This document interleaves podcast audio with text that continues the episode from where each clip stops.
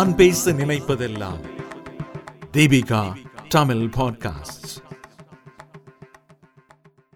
தலைப்பு மாத்தி யோசி. எழுதியவர் சேவியர்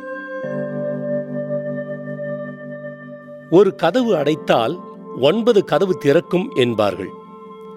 ஒரு கதவை மட்டுமே பார்த்து கொண்டிருக்கும் போது அங்கே வேறு ஒன்பது கதவுகள் இருப்பதே கூட நமக்கு தெரியவில்லை.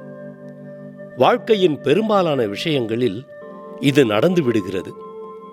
எந்த ஒரு பிரச்சனைக்கும் விடையாக நமக்கு ஏற்கனவே தெரிந்த ஒரு தீர்வையே தேர்ந்தெடுக்கிறோம். ஒரு கட்டத்தில் அதுவே பழகிப் போக அந்த பிரச்சனைக்கு இது மட்டும்தான் தீர்வு என முடிவு கட்டி விடுகிறோம். துப்பறியும் நாவல்களை படிக்கும்போது நமக்கு ஆங்காங்கே மெல்லிய ஆச்சரியம் எழுவதற்கான காரணமும் அதுதான். அடடா! இது நமக்கு தோணாம போச்சே என்று கதாநாயகர்களை பாராட்டுகிறோம்.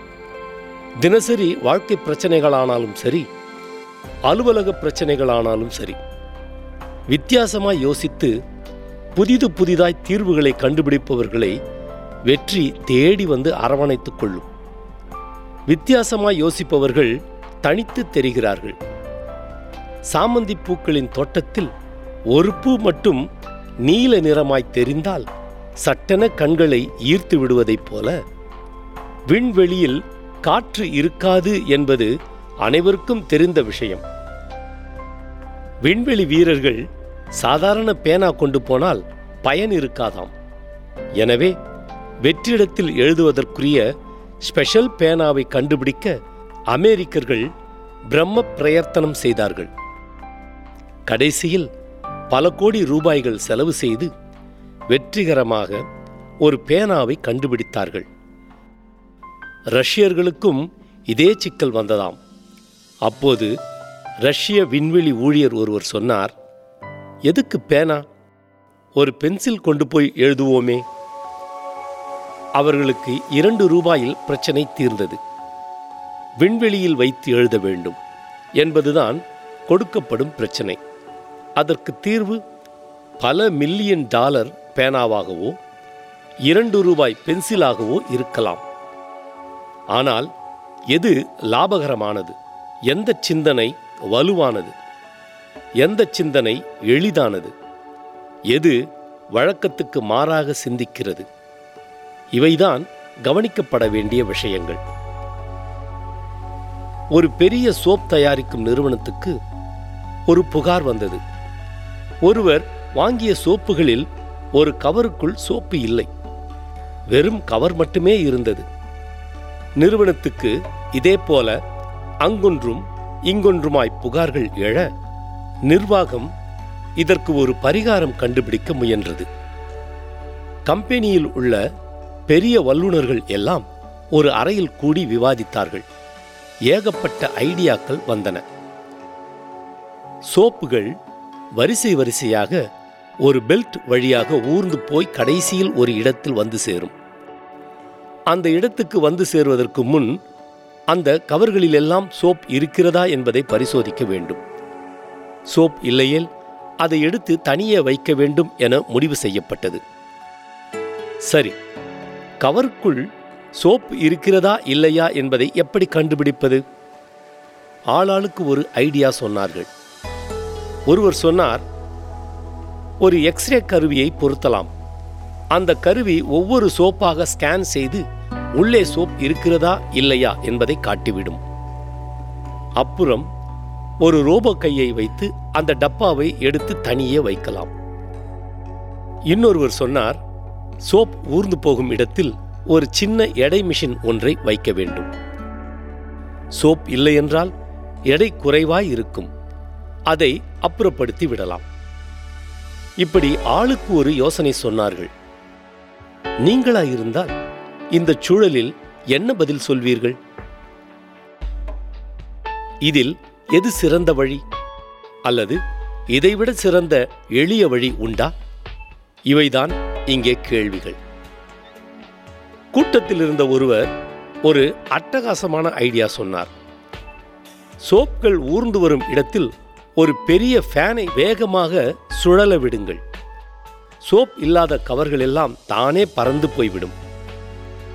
பறக்காத கவர்களிலெல்லாம் சோப் இருக்கிறது என்று அர்த்தம். இதுதான் அவருடைய ஐடியா. மிக எளிமையான செலவில்லாத இந்த ஐடியா கரகோஷத்துடன் அங்கீகரிக்கப்பட்டது. இதை ஆங்கிலத்தில் அவுட் ஆஃப் பாக்ஸ் திங்கிங் என்பார்கள். அதாவது வழக்கமாக மக்கள் யோசிப்பது போல யோசிக்காமல் கொஞ்சம் வித்தியாசமாய் யோசிப்பது.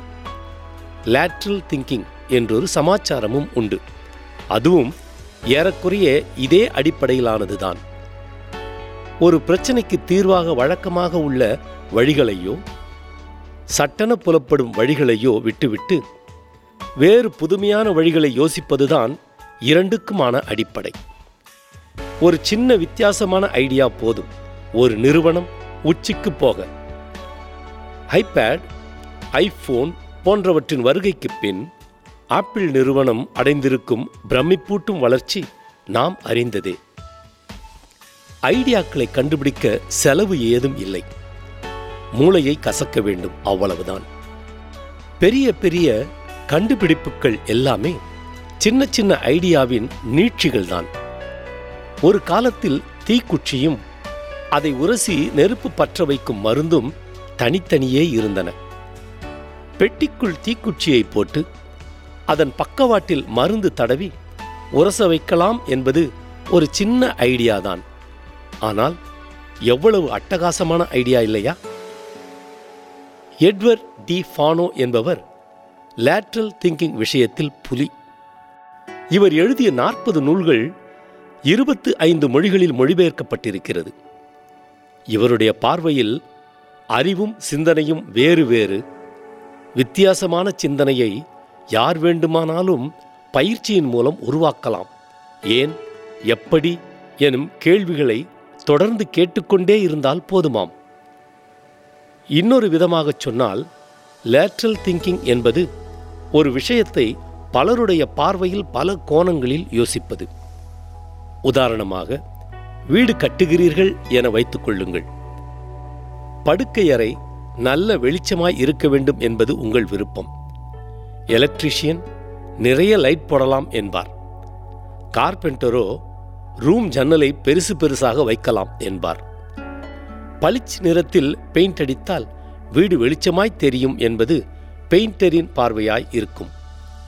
டிசைனரோ இரவிலும் ஒளிரும் ஸ்டிக்கர் ஒட்டலாம். நிறைய கண்ணாடி பொருத்தலாம் என்பார். வாஸ்துக்காரர் ஒருவேளை பெட்ரூமை கிழக்கு பக்கம் பார்க்கிற மாதிரி வையுங்க என்பார். இப்படி எழும் பலருடைய கோணத்தை நீங்கள் ஒருவரே யோசித்துச் சொன்னால் உங்கள் சிந்தனை வளர்ச்சி அடைகிறது என்று பொருள். வாழ்க்கை எந்த அளவுக்கு போட்டிகளும் சவால்களும் நிறைந்ததோ அந்த அளவுக்கு வாய்ப்புகளும் வரவேற்புகளும் நிரம்பியது. உங்களுடைய சிந்தனை கூர்த்திட்டப்பட்டதாக இருந்தால் பாதைகளில் சிவப்பு கம்பளம் நிச்சயம் உண்டு. வந்தோமா போனோமா என்றிருக்காமல் தினசரி செய்யும் வேலைகளில் என்னென்ன மாற்றங்கள் செய்யலாம் என்ன புதுமைகள் புகுத்தலாம் என யோசித்துக் கொண்டே இருங்கள். ஆச்சரியமூட்டும் உயரிய இருக்கைகள் உங்களுக்கு இடமளிக்கும். ஒரு கோட்டீஸ்வரர் இருந்தார். அவருக்கு பயங்கரமான கண் வலி அவருடைய வலியை போக்க வழி தெரியாமல் எல்லா மருத்துவர்களும் கையை பிசைந்தார்கள். கடைசியில் ஒரு துறவியை கூட்டி வந்தார்கள். அவர் உங்க கண்ணுக்கு நிற அலர்ஜி வந்திருக்கிறது. இன்னும் ஒரு மாசத்துக்கு பச்சை நிறங்களை மட்டும் பாருங்க. மற்ற நிறங்களை பார்க்காதீங்க என்றார்.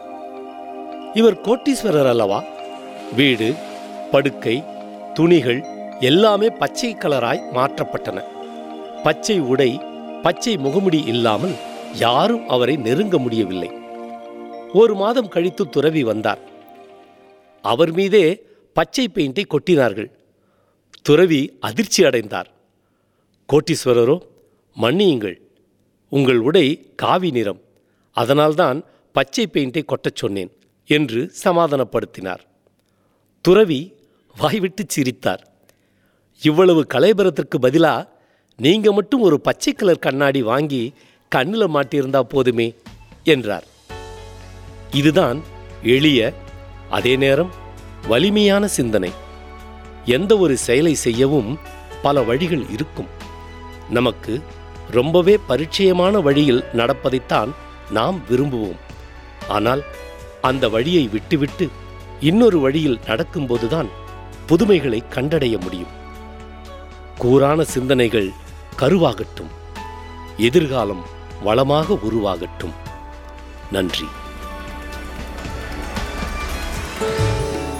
இந்த வலையொலியை தயாரித்து வழங்குவது தீபிகா ஊடக மையம் இணைந்து வழங்குவது அரும்பு பதிப்பகம் மற்றும் தொன்போஸ்கோ கல்லூரி சென்னை. குரல் வடிவம் ஏடி சாண்டோ. ஒலி வடிவமைப்பு வின்ஸ்டன். மீண்டும் மீண்டும் கேட்க தூண்டும். நான் பேச நினைப்பதெல்லாம் தீபிகா தமிழ் பாட்காஸ்ட் வாரம் இருமுறை சந்திப்போம். சிந்திக்க